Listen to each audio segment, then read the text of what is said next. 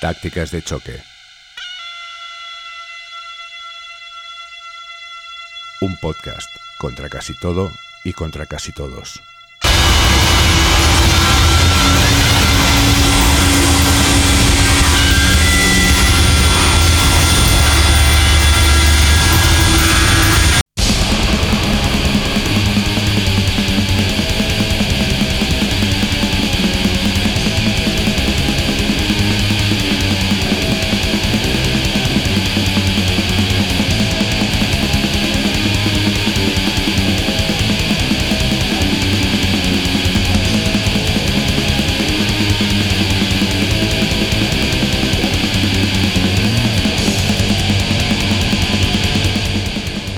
El 23 de diciembre de 1985, en la pequeña ciudad de Sparks, en el estado de Nevada, James Vance, de 18 años, y Raymond Belknap, de 20, decidieron pegarse un tiro con una escopeta después de pasar varias horas bebiendo cerveza, fumando marihuana y escuchando a todo volumen Stained Class, el cuarto álbum de Judas Priest. Vance sobrevivió a su amigo durante tres años con el rostro terriblemente desfigurado. Declaró que actuaron hipnotizados por la música. Un año antes, un adolescente de California, John McCollum, se quitó la vida mientras escuchaba Suicide Solution de Ozzy Osbourne. Tanto la banda británica como el ex vocalista de Black Sabbath fueron procesados por incitación al suicidio. Casi una década más tarde, en 1983, Jesse Miskelly Jr., Jason Baldwin y Damien Eccles, los tres de West Memphis, fueron acusados de sacrificar a tres niños en un presunto ritual satánico. El principal argumento de la fiscalía el único, dada la acuciante falta de pruebas, fue la afición de los inculpados al heavy metal. Miskelly Jr. y Baldwin fueron sentenciados a cadena perpetua y Eccles a pena de muerte. Finalmente fueron puestos en libertad tras pasar 18 años en prisión. Seis años después de que se emitiera el veredicto contra los West Memphis Three en 1999, Eric Harris y Dylan Klebold abatieron a 36 personas en el Instituto de Columbine, Colorado, dejando un saldo de 12 muertos y 24 heridos. El rumor, parece ser que infundado, de que eran fans de Marilyn Manson, convirtió al cantante en el blanco favorito de la derecha religiosa y mediática estadounidense, truncando su hasta entonces meteórica carrera. El temor a que las convicciones subculturales conduzcan a acciones imprevisibles fuera de su marco factual es tan antiguo como la cultura juvenil misma. De hecho, es intrínseco a ella, habida cuenta de que los dispositivos subculturales fueron eh, concebidos para reprimir justamente las pulsiones siniestras de los adolescentes, algo de lo que ya se ha hablado en tácticas de choque en un podcast anterior, en Destruye y mata a tu puta madre.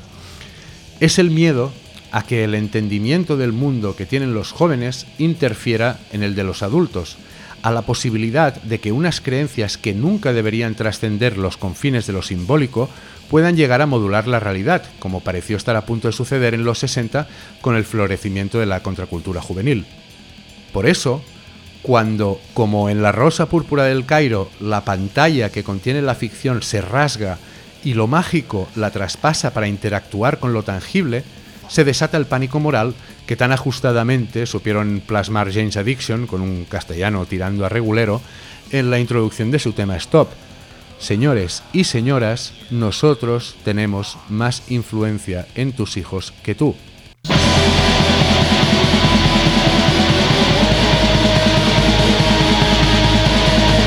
En este aspecto, el black metal noruego, o True Norwegian Black Metal para la posteridad, fue la más radical de todas las subculturas precisamente por pretender y de hecho lograr, con algunos uh, sucesos poco afortunados, la desintegración del límite entre el campo simbólico y el campo real, con la única intención de destruir a este último, no de transformarlo en base a una creencia más o menos humanista, caso del hipismo o del punk político, sino de sumirlo en el caos, la oscuridad y la muerte, de sustituir la realidad por un estado de delirio apocalíptico permanente.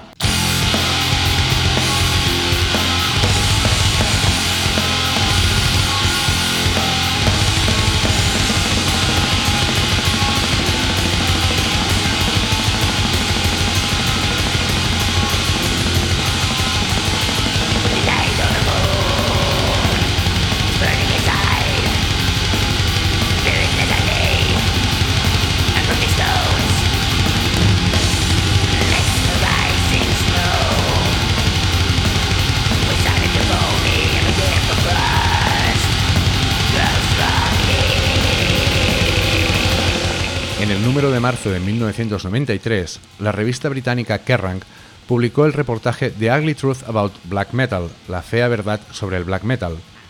En él se daba cuenta de los crímenes perpetrados por integrantes de la escena black metal noruega, entre otros la quema de una decena de iglesias, actos vandálicos en cementerios y el asesinato de un hombre en Lillehammer a manos de Bart Eithun, alias eh, Faust, el batería del grupo Emperor.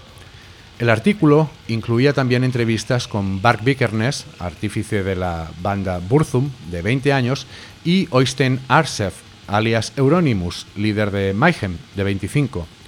Ambos eh, pugnaban por liderar el Inner Circle, eh, supuesto grupo de iniciados que se congregaba en el sótano de Helvete, la tienda de discos que Arset regentaba en Oslo. En agosto de ese mismo año, Vikernes acabaría con la vida de Arset asestándole 23 cuchilladas. En los meses precedentes a las impactantes revelaciones de Kerrang, el terrorismo satánico ya había desatado el pánico a nivel local gracias a otro interview con Vikernes en el diario Bergenstidende, en el que explicaba que él y sus camaradas eran los responsables de la ola de incendios que había asolado la región. La crónica de Kerrang y su tono sensacionalista, que como si fuera el cartel de una película de serie B prometía incendios, muerte, rituales satánicos, fue para el True Norwegian Black Metal la plataforma idónea para proyectarse a escala internacional como la música más maligna jamás concebida.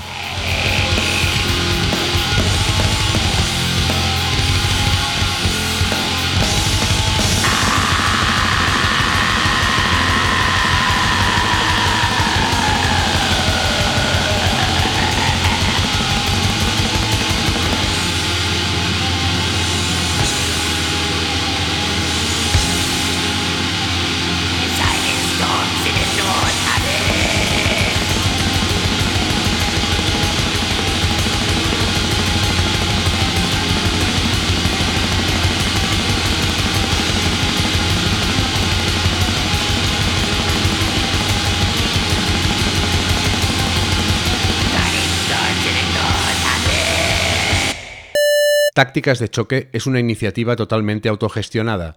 Si te gusta lo que hacemos y quieres más, suscríbete y accede al núcleo duro. Podrás escuchar todos los podcasts actuales y antiguos tantas veces como quieras y descargarte la versión escrita y ampliada con bibliografía de cada uno de ellos. También puedes pagar por un solo podcast o colaborar con un donativo. Gracias por tu apoyo.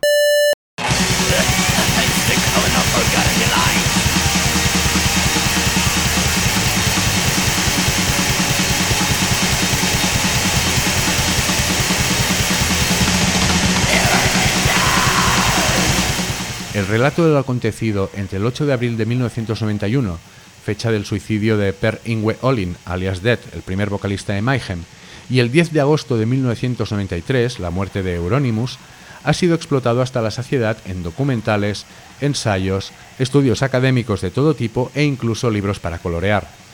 La construcción mitológica del black metal se apuntala enteramente en esta y otras leyendas macabras similares, entre las más populares y por satisfacer el morbo de la audiencia, eh, por ejemplo, el asesinato de un quinceañero a manos de los miembros del grupo alemán Absurd o el ataque con un hacha a una niña de 5 por parte de Natram de los suecos Silencer, el mismo, por cierto, que supuestamente se amputó las manos para expresar auténtico dolor durante la grabación del álbum Death Pierce Me y luego se cosió, aunque no queda claro cómo, dos pezuñas de cerdo otro caso fue el suicidio ritual de John Notbate, el líder de Dissection, después de cumplir condena por el apuñalamiento mortal de un inmigrante, o los cargos por violación contra Infernus, guitarrista de Gorgoroth, y por secuestro y tortura contra Kaal, vocalista del mismo grupo. Preguntado por los crímenes en Noruega, el director de cine y realizador de videoclips Jonas Ackerlund, batería en los primeros 80 de los pioneros Bathory y responsable de la adaptación cinematográfica del celebérrimo libro Lords of Chaos, declaraba: En las favelas de Brasil hemos visto a chavales haciendo estupideces, disparándose y matándose entre ellos, y lo hemos visto en los suburbios de Londres y en los guetos de Italia. Todo eso lo hemos visto antes, pero en esta historia no hay excusas para las atrocidades que se cometieron. Más allá de las muertes y la destrucción, Lo que produjo un trauma en la sensibilidad colectiva fue la aparente falta de razón para tanta violencia. ¿Por qué sucedió eso en el sexto país más rico del mundo? ¿Por qué los hijos del bienestar declararon la guerra al cristianismo en un lugar donde, según las estadísticas, la religión preocupa a menos de un 20% de la población? ¿Qué falló en uno de los mejores sistemas educativos que existen? El black metal parecía resistirse al tipo de análisis empleado habitualmente en la teoría subcultural. Como le sucedía a Ackerlund, era extremadamente complicado identificar causas socioeconómicas, políticas o culturales claras para explicar de manera convincente lo que sucedió. La cuestión es que no se estaban planteando las preguntas correctas.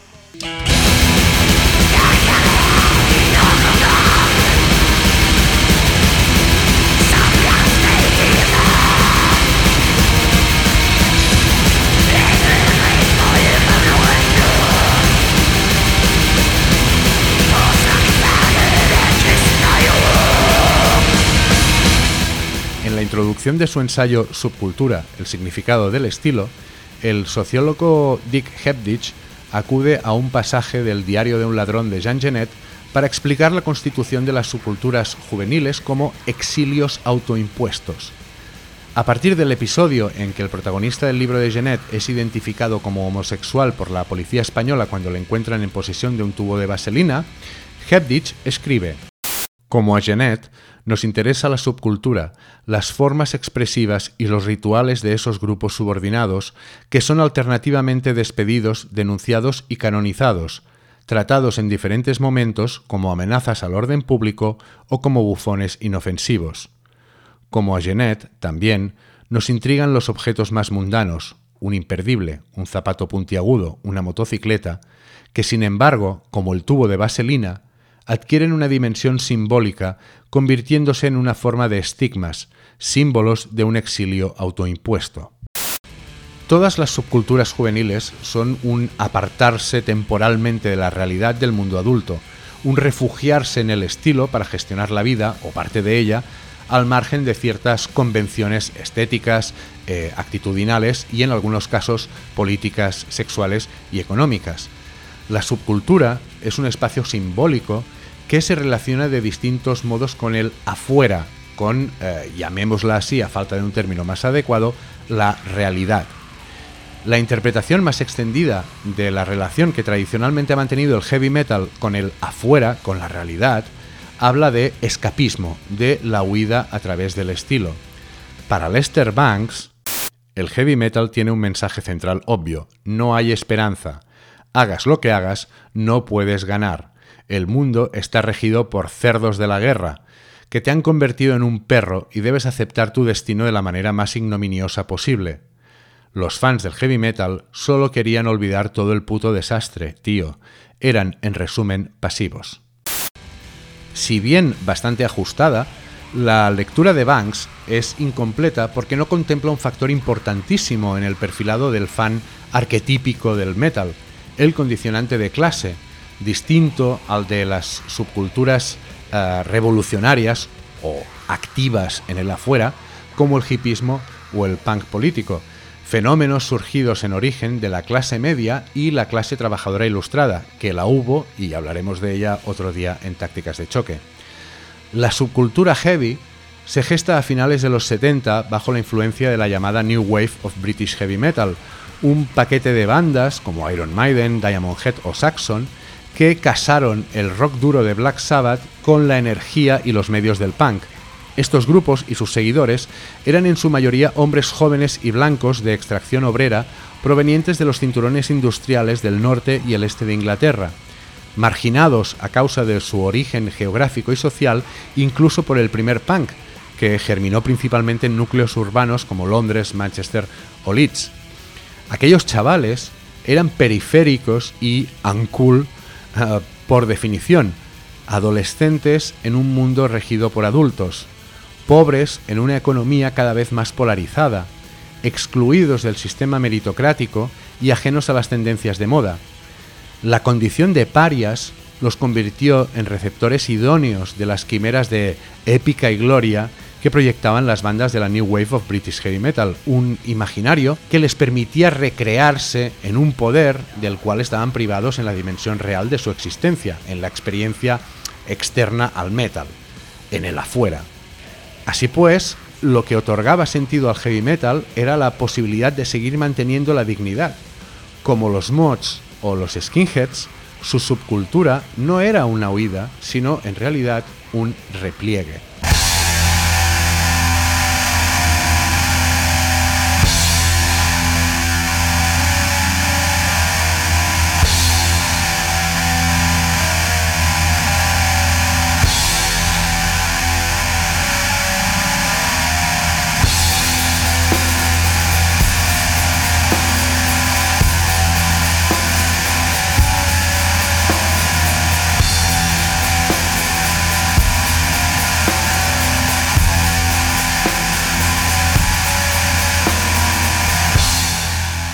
Mediados de los 80, el metal dejó de ser un estilo exclusivo de la clase trabajadora para convertirse en un fenómeno global y un negocio multimillonario.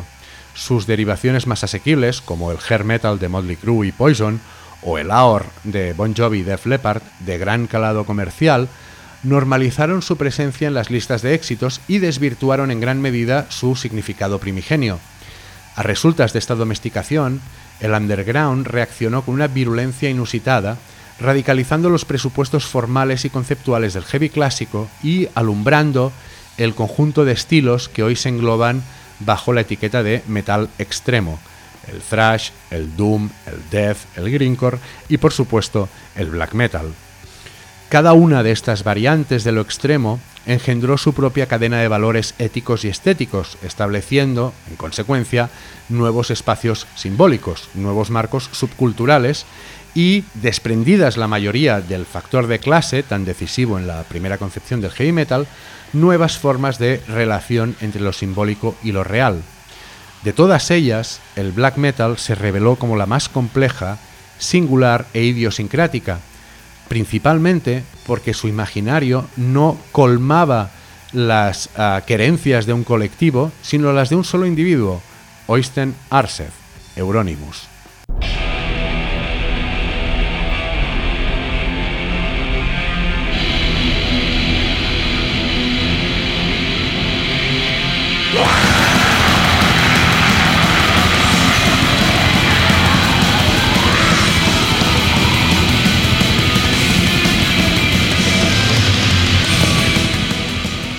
Los veteranos de la escena noruega reconocen unánimemente el papel decisivo de Euronymous en su fundación y desarrollo.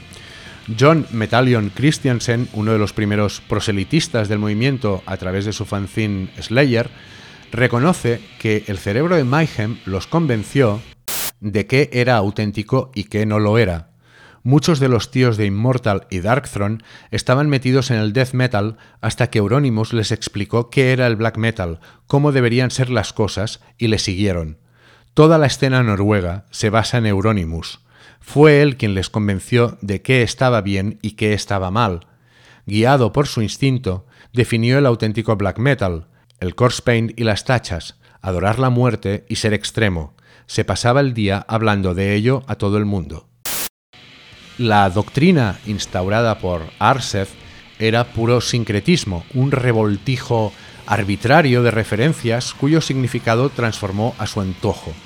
El maquillaje de Alice Cooper, los Misfits y King Diamond, la velocidad del death metal y el greencore, la simplicidad del crash punk, la épica del rock gótico, las atmósferas de la música cósmica, la simbología satánica de Venom y Bathory, todo ello al servicio de una reescritura drástica del significado mismo del metal.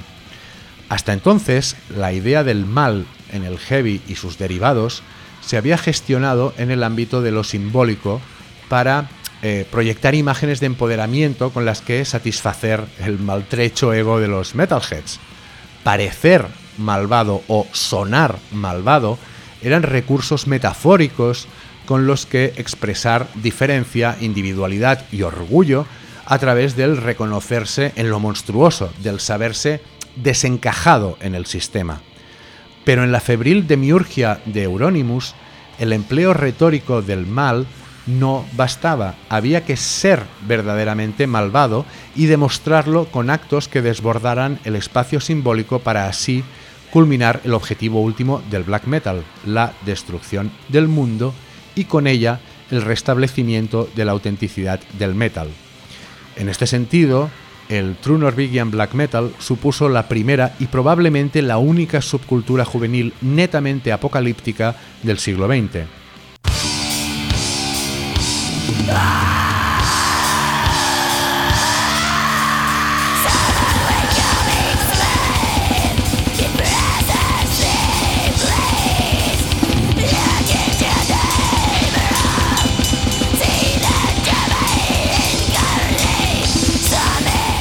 A juicio del profesor de teoría crítica Benjamin Noyes, en épocas de crisis, las fantasías y deseos apocalípticos devienen reales e insistentes. Los deseos apocalípticos son ambiguos, a la vez fantasías consolatorias, esperanzas diferidas y potencialmente acicates para reordenamientos radicales, estas fantasías, fundamentalmente reaccionarias, solo pueden concebir la redención de nuestro castigado mundo con la premisa de que la humanidad deje de existir o se vea reducido a un número limitado de supervivientes. Noyes escribió esto en 2014, en un contexto, y cito literalmente, de crisis y de apocalipsis en potencia, con el solapamiento de los colapsos financieros, ecológicos y el de los propios movimientos de resistencia. Pero en 1992, cuando Mayhem grabaron el álbum de Mysteries Dom Satanas, piedra angular del género, el panorama socioeconómico noruego tenía poco que ver con el escenario actual y aún menos con la Gran Bretaña de la recesión de los 70 que vio nacer al heavy metal. La renta per cápita en el país escandinavo en aquel momento era de 23.590 euros. 1992, insisto, prácticamente el mismo que el de España en 2018. El cambio climático sonaba ciencia ficción y la caída del muro de Berlín era tan reciente que el neoliberalismo aún no había tenido tiempo de imponer su dictadura cognitiva. Entonces, ¿qué se aspiraba a redimir mediante la devastación? ¿Qué crisis despertaba el deseo apocalíptico? Ni más ni menos una crisis de símbolos, pura resonancia de lo real. El estado del bienestar era un sitio chabacano y cobarde, falto de épica, de leyendas y misterios. Dicho rápido y mal, un lugar poco heavy. De ahí que el metal se hubiera vuelto inofensivo. O quizá era al revés. Quizá, si los valores del metal se hubieran mantenido impermeables a la influencia de lo real, la potencia de su eco habría impedido la vulgarización de este. La pretensión, por tanto, era volver a formular la relación de lo subcultural y lo mundano, reescribiendo el significado del metal, o lo que Euronymous entendía como tal en una época pre-internet, cuando la información circulaba con lentitud y sufría múltiples deformaciones durante el trayecto, y al mismo tiempo reforzar la maniobra actuando con la misma brutalidad en la esfera de la realidad.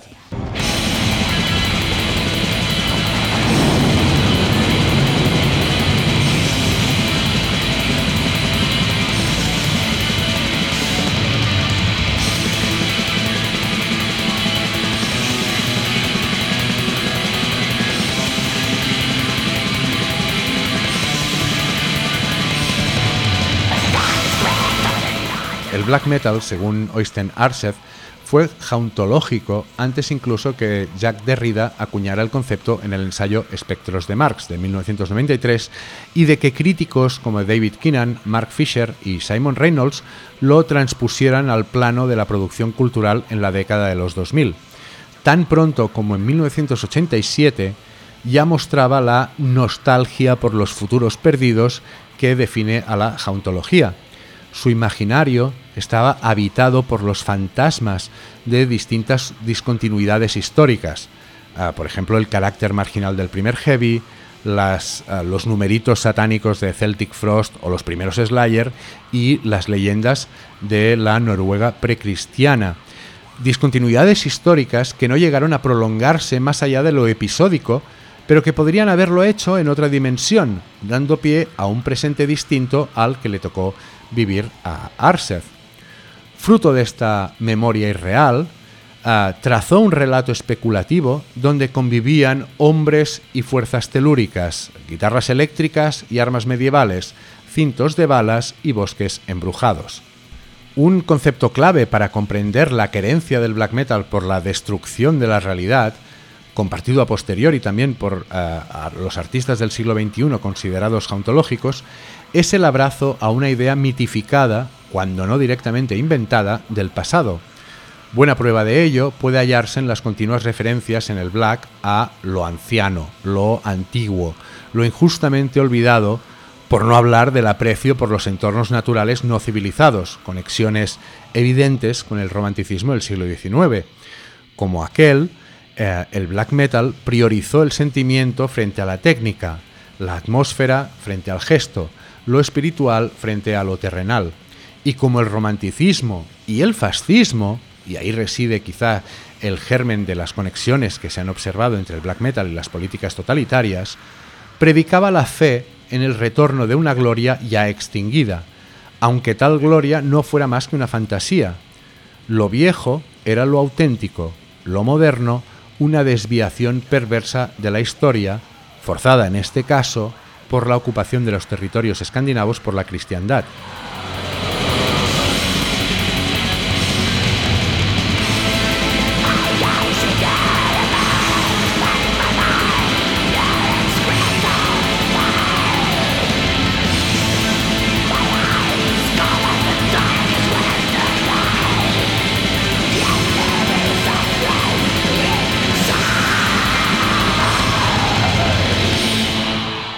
La lucha contra la modernidad es una constante a lo largo de la historia del metal.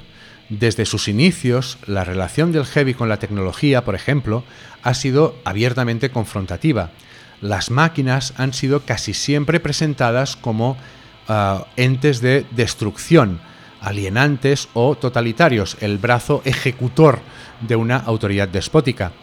La procedencia de muchos artistas de la primera hornada heavy y de buena parte de su público, mm, casi todos ellos trabajadores de baja cualificación en la industria pesada y las cadenas de montaje, explica en gran medida esta visión distópica, eh, casi ludita, contrastada a menudo con estampas primitivistas, guerreros en taparrabos, animales y paisajes salvajes, que parecían querer evidenciar la disparidad entre lo auténtico, ¿no? el individuo, la carne, la naturaleza y sus fuerzas, y lo falso, lo sintético, lo mecánico, aquello carente de alma, etc.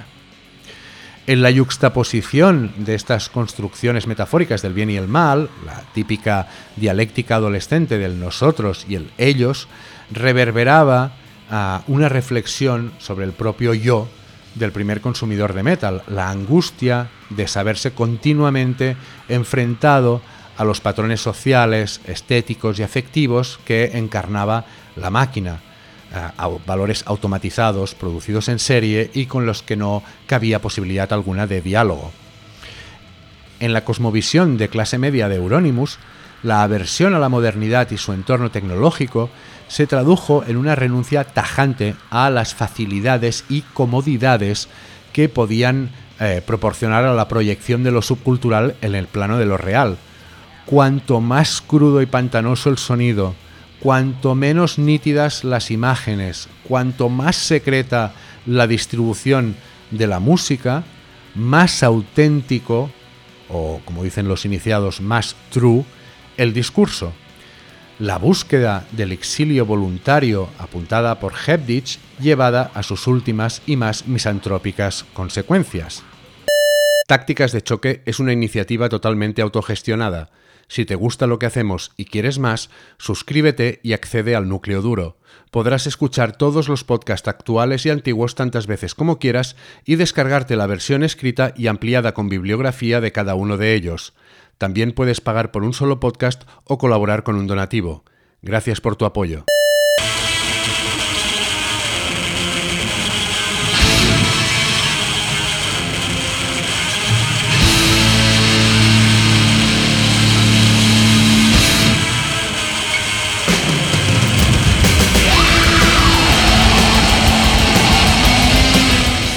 La formulación del black metal según Euronymous, ya se ha mencionado, tuvo una enorme influencia en la escena noruega y desencadenó los sucesos que durante décadas han alimentado la última gran leyenda subcultural de nuestro tiempo. El morbo intrínseco a aquellos acontecimientos, es evidente, ha acabado concediendo una relevancia desmesurada a lo sucedido.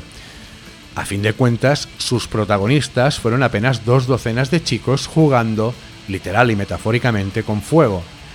Pero si algo valioso puede concluirse de esta historia, es el potencial disruptivo de lo simbólico cuando se cuestiona su relación con lo real. La alegoría alberga la capacidad para convertirse en un hecho. Solo hacen falta la valentía y el convencimiento suficientes, y por qué no, el fanatismo, para cambiar la realidad, incluso a mejor.